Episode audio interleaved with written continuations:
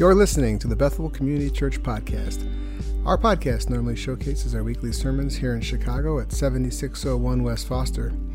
Now, podcasts are great, but they do not replace the care and community you receive from the local church or from your local pastor. So we encourage you to come, join our community, or contact us to help you find a community in your area. We pray the Lord speaks to you as you listen. Enjoy.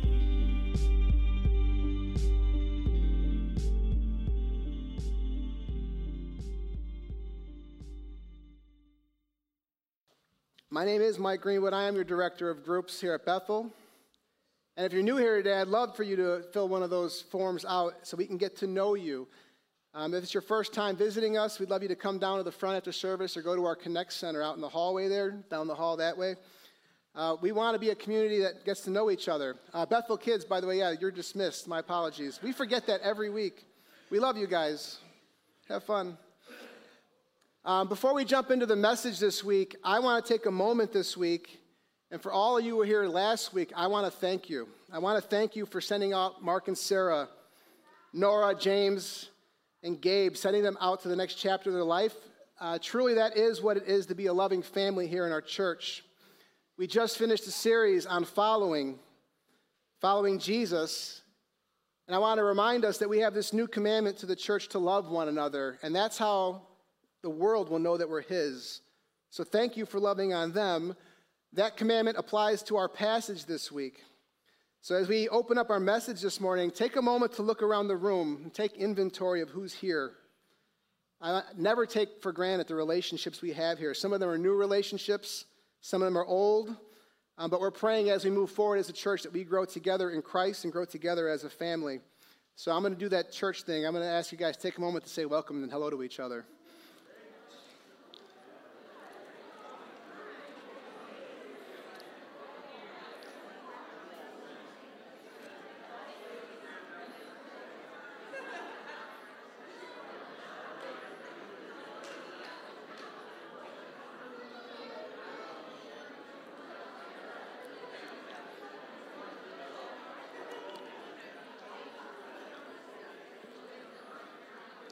There we go. See, we're a church that does that well. I knew I was opening myself up for a longer welcome. Um, we're opening up a new series in Philippians. It's a short series in Philippians, and we can make this. This could be a really long study, but based on our calendar, we're making kind of a mini series, which means there's a lot of ground to cover in our messages. And we kind of looked at this series as there's a lot for our church to glean from this letter that Paul wrote to the Philippian church. It's a letter that can meet our needs right here in our body. So you can open up your Bible. If you're in a Pew Bible, it's uh, page 980 to Philippians. We're going to do a brief overview of the book. We're going to start chapter 1, verse 27 for the message this morning, but we're going to look at the book really quickly and take a brief look at the context of the letter before we get into it. If you look at uh, the opening of the letter, you see that it's from Paul and Timothy's with him. We know these are strong characters in the early church on Paul's missionary journey. Paul's in Rome. He's in prison for the gospel. He, he's in Rome where he wanted to be, but he's there in prison now. The book of Acts, chapter 15, verses 36 through about 1640, will give us the information on Paul's missionary journey. And what we find out is a little bit of the context of that church, but we don't have a lot of information about how that church was founded. But we can infer a lot from the text there. It's the occasion of this letter that stands out to me as unique in Paul's writing. Paul opens up this letter. It's a mostly positive letter. He's sharing his thankfulness with that church. These are people who support him, and he considers them partners in the gospel. The letter appears again to be thanksgiving, encouragement, and then there's some warnings there. But what we're going to see is a lot of these warnings are for outside influences to the church, and that matters. We're going to compare that this morning. We're going to compare the Philippian church to Paul's letter to the Corinthians. And we're going to see that the tone and the content of that letter is much different. See, the Corinthian church had problems, but those were problems from within. And we're going to see that the Philippian church, we know they're not perfect people. It's a church made of people, and there's always things going on, but they seem to be getting some of this stuff right. So in chapter one, we're going to open up. Paul shares an update and encouragement about himself. And what we see there is Paul is in chains for the gospel. And what he's telling the church is that even in his suffering, The gospel is moving forward, even amongst the guards that are watching him. So Paul is showing that church who he's partners with that God is glorified even in the suffering that Paul is walking through. And that kind of gets us up to the passage today. Now, there's more context that we can address as we cover it in the passage, but we're going to read through uh, verse 27 through a little bit of chapter 2. So you can put your finger on verse 27 and follow along. Paul says, Only let your manner of life be worthy of the gospel of Christ. So whether I come and see you or, or am absent, I may hear of you that you are standing firm in one spirit, one mind, striving side by side for the faith of the gospel, and not frightened in anything by your opponents. This is a clear sign to them of their destruction, but of your salvation, and that from God. For it has been granted to you for the sake of Christ that you should not only believe in him, but also suffer for his sake. Engage in the same conflict that you saw I had, and now hear that I still have. Chapter 2. So, if there is any encouragement in Christ, any comfort from love, any participation in the Spirit, any affection and sympathy, complete my joy by being of the same mind, having the same love, being in full accord and of one mind. Do nothing from selfish ambition or conceit, but in humility count others more significant than yourselves. Let each of you look not only to his own interest, but also to the interest of others. Have this mind among yourselves, which is yours in Christ Jesus, who, though he was in the form of God, did not count equality with God a thing to be grasped, but emptied himself by taking the form of a servant, being born in the likeness of men, and being found in human form, he humbled himself by being obedient to the point of death, even death on a cross. Therefore, God has highly exalted him and bestowed on him the name that is above every name so that at the name of Jesus every knee should bow in heaven and on earth and under the earth, and every tongue confess that Jesus Christ is Lord to the glory of God the Father. Bow your heads as we pray over that. Uh, Father God,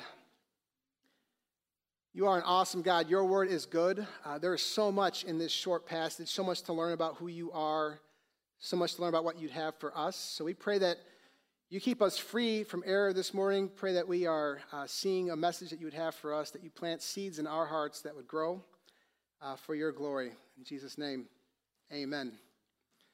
So, Paul opens up this section of scripture here, and we see the first thing that I see in the language there is that Paul is telling the church that their life should reflect their faith. So, for us, our life should reflect our faith. Paul opens up in verse 27. He says, Only let your manner of life be worthy of the gospel of Christ.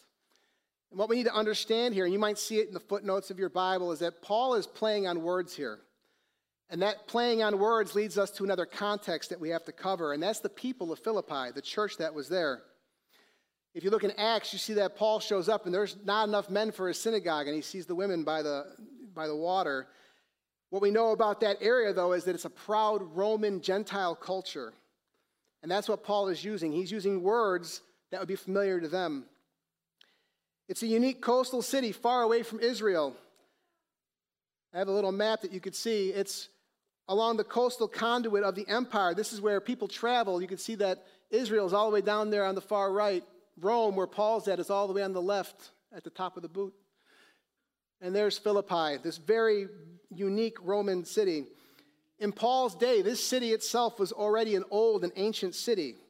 It was established as a Roman colony because of the wars that happened there. And the people that were left were the victors, right? And these are Roman citizens, and they're a significant population of retired military people, the victors of war who have a strong affection for their government. These people identified with Rome. So I'm trying to look at what Paul's in Paul's time, what this looked like. We study our Bibles, we look at the New Testament, we see all this stuff from a Jewish perspective. Rome are the occupying oppressors. That's the context when they preached in Israel. Paul's preaching to Gentiles here where there's a nationalism for Rome, there's a loyalty to Rome. That's a different context, and we should know that. When thinking about this loyalty, I'm thinking about our day and how that kind of applies. And it's really easy to try to jump to politics, but really, our politics, unless you're on social media, are pretty hard to see. Um, I took a step back and I was trying to think of other loyalties that we can see. And I think about the area of Chicago, and we can see you go downtown, other neighborhoods around the sports venues, and we can see that Chicago flag everywhere. We can see it on mugs, tattoos, t shirts, coffee cups. If you're a suburbanite and you say you're from Chicago, someone might bite your head off. There's flag merch everywhere. Tourists come to get it. There's a loyalty for some that are in the city. Other, others of us are a little confused at the pride there.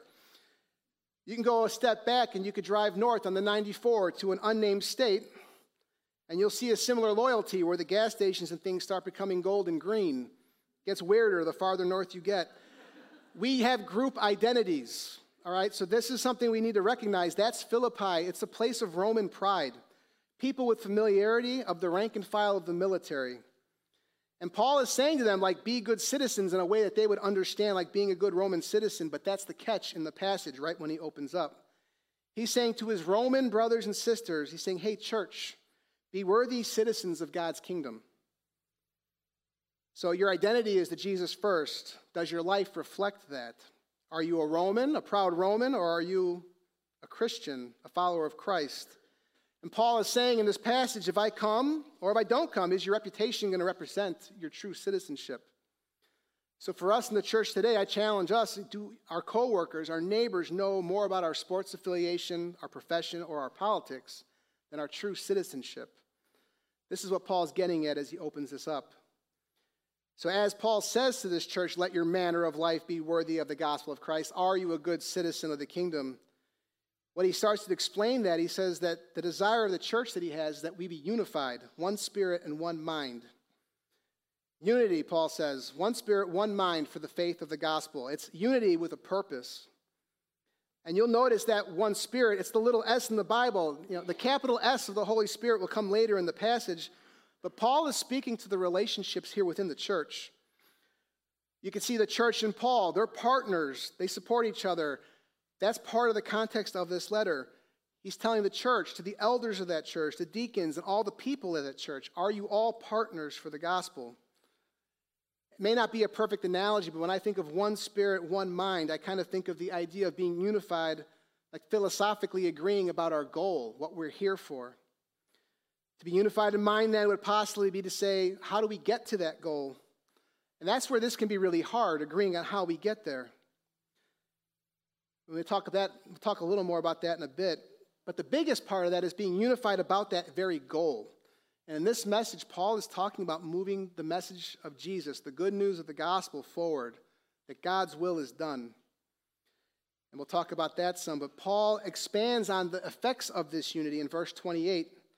He tells the church that we need not be frightened by our opponents. If we're unified around the truth and the simple, profound truth of the gospel, that's going to matter a lot. You see that right now, the opponents in this passage, the hard part is we don't know who they are necessarily. We can gather that they're probably the Judaizers, those who bring a false and oppressive gospel in, or maybe it's the pagans, like we saw in Acts, who reject the truth claims of Jesus. But Paul says our unity brings about a clear sign of their destruction. So if we're united about that simple and profound truth, that's pretty damning to anyone who'd add to it or change it. But Paul's writing an encouraging letter here, and he's trying to say if we're unified around that gospel, we should have affirmation of our salvation, confirmation of our salvation, that God alone gets the glory. And so we should discuss the gospel. What is that? It's that God the Father sent his Son to die for us, broken sinners who were separated from him. We cannot save ourselves. It was even granted to us that we would believe, he says. The Lord has chosen us as a people, and we don't know why.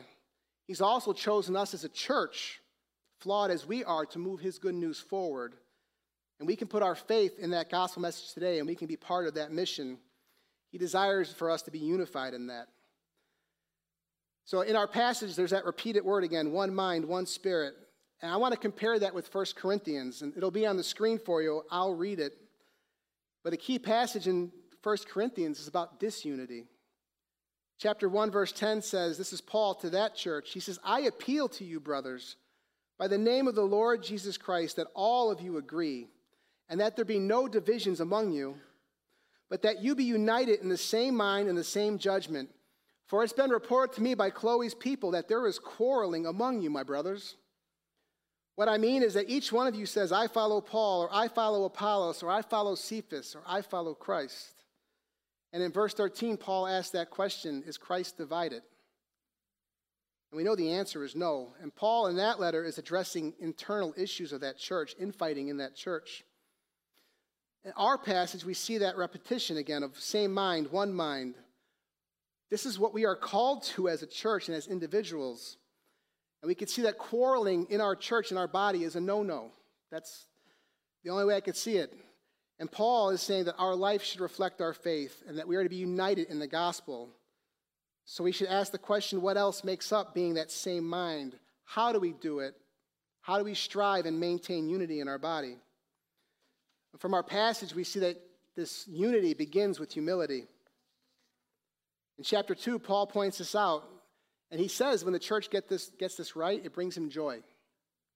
And he says in verse 3 of chapter 2, and this is that hard passage for us do nothing, for, do nothing from selfish ambition or conceit. Count others more significant than ourselves. And Paul says, have this mind among us. And then he doubles down there. After he tells us that he doubles down and gives us an example, and he gives us an example of Jesus Jesus in his humility, Jesus in his servanthood, and Jesus in his obedience to put God's will first. And then skimming right back over the end of that, verses 9 through 11, we see that this all matters, that Christ is glorified. We do all this, and Jesus is glorified through the unity in his church.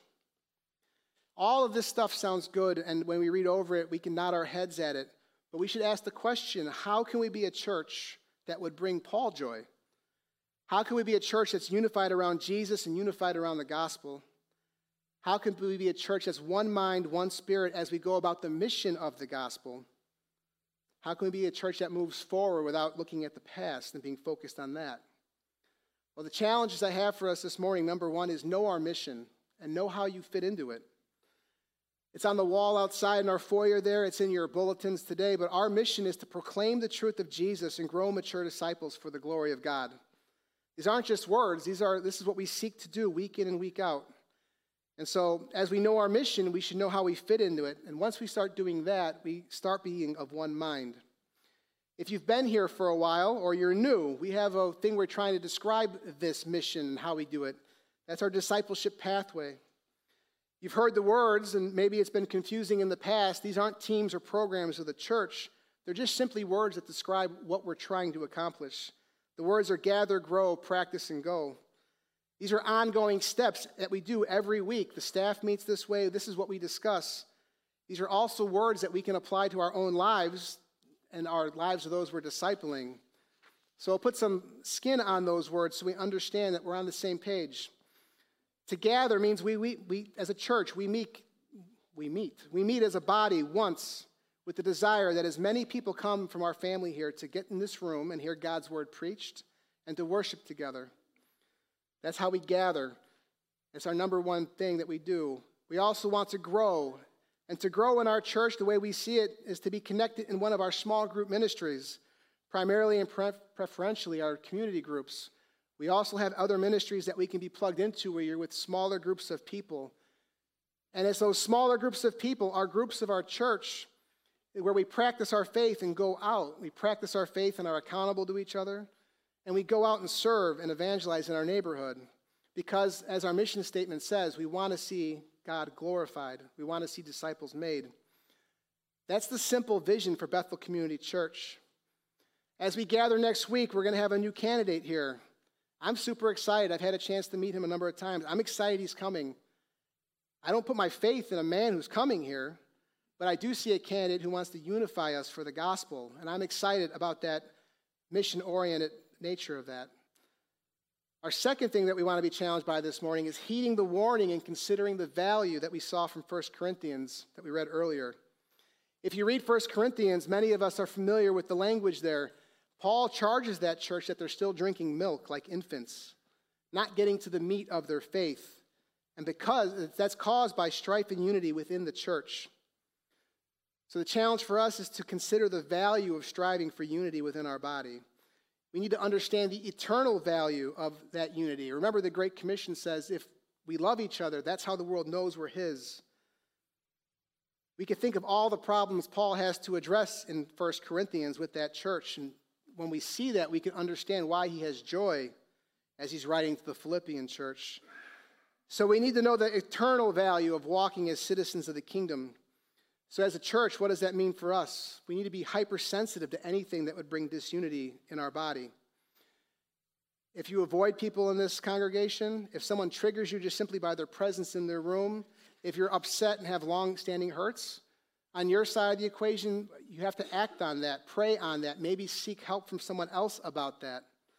We need to be sensitive. In chapter one of our passage, we kind of covered over it or glossed over it, but Paul was addressing people who would preach the gospel for their own motivations. We need to be sensitive for our motivations today. The challenge was to count others more highly than ourselves, and Paul gave us that ultimate example of Jesus. This is hard work. We have to learn ourselves. We have to do this in our own homes. It's a hard work to be unified in mission. We have to recognize when we raise our voice up or when we stop listening because someone wants to say something, or when you find yourself saying, I want a lot. We need to be sensitive and self aware of these things. We touched on this two weeks ago as we prayed through Luke, and we talked about the Lord's Prayer and the idea of praying that the Lord would reveal sins in our lives that we aren't aware of. Similar sensitivity here. We have to pray over the desire for unity in our church. And if there's issues that we know we can address, that we pray about how we would address those. Because division in the church is the definition of not being on mission and we want to proclaim the truth of Jesus and grow mature disciples for the glory of God here. As we approach next week, we have a lot of change coming in our church. There are new community groups starting, there's new pastor coming to take the helm. We brought Rebecca on staff. All these things, I'm excited to see the little changes that come. A new missions chairman soon, uh, other meetings with leaders, lots of things, lots of work for us to do as a church. So I pray this morning as we have all of these things that we face, that these are good works that God has laid out for us. I'm praying as a church we can grow and take hold of that unity that has a purpose of moving the gospel of Jesus Christ forward. So bow your heads with me. I want to invite Tommy back up. Father God, um, there's a lot packed in that passage, Lord, and we did go through it quite quickly. Lord, we pray for that call to unity, Lord, that not only are we unified in the church, but we're unified in working for you, knowing who you are, knowing the call that you have for us. Pray that we can be unified with our friends and, and co workers here in the church and our families. Uh, all this for the purpose of knowing that this unity is not something that's going to bring about your gospel work, Lord, that you want us to love each other. So pray that we can be a church that does go out. Pray that we could be a church that um, reaps the benefits of having a loving family, Lord. So we thank you for this body. And we thank you for uh, just who you are. In Jesus' name, amen.